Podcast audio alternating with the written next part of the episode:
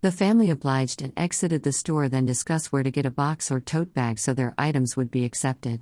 While outside, Perez said they noticed a white woman enter the store with a similar trash bag and was allegedly permitted to sell her clothes. Why did you enforce this trash bag policy against us but not this customer? Perez said Johnson asked the attendant, but was given an excuse. Johnson then asked to speak to the supervisor, who allegedly identified as the franchise owner and denied that the events occurred, described by the family.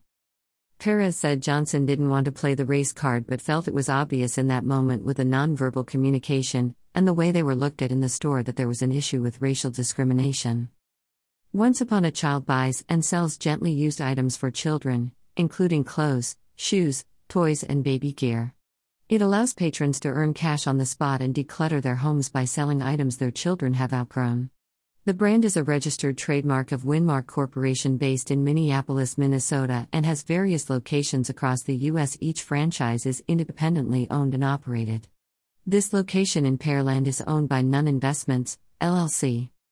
The lawsuit, filed in September, alleges this isn't the first such incident at that store but rather part of a broader background of consistent complaints of racial discrimination.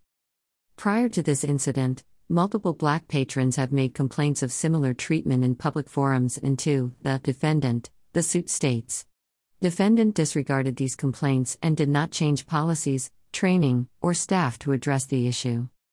After being accused of refusing business to black customers, Perez said Once Upon a Child took the unfortunate position of arguing in court that it had the right to do so.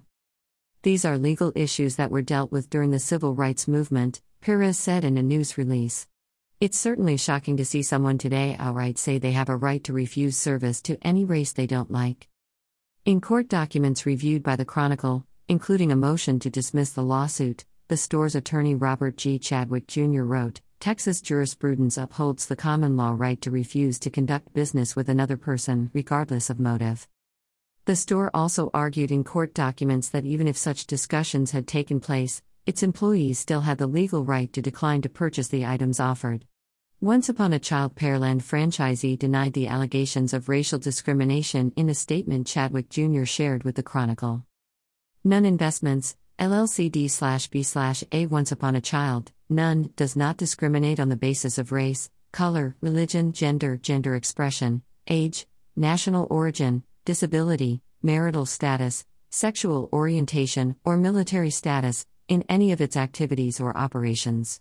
In fact, 70% of Nunn's business is with ethnic minorities. On any given day, Nunn does business with 180 individuals, of which approximately 125 to 130 are minorities.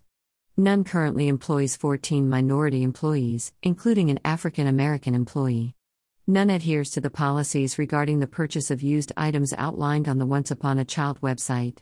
The single business transaction alleged in the suit related to a dispute over these policies and had nothing to do with race. On its website, Once Upon a Child advises sellers. The lawsuit is seeking monetary relief of more than $1 million. The next hearing is set for December 20th. This content was originally published here.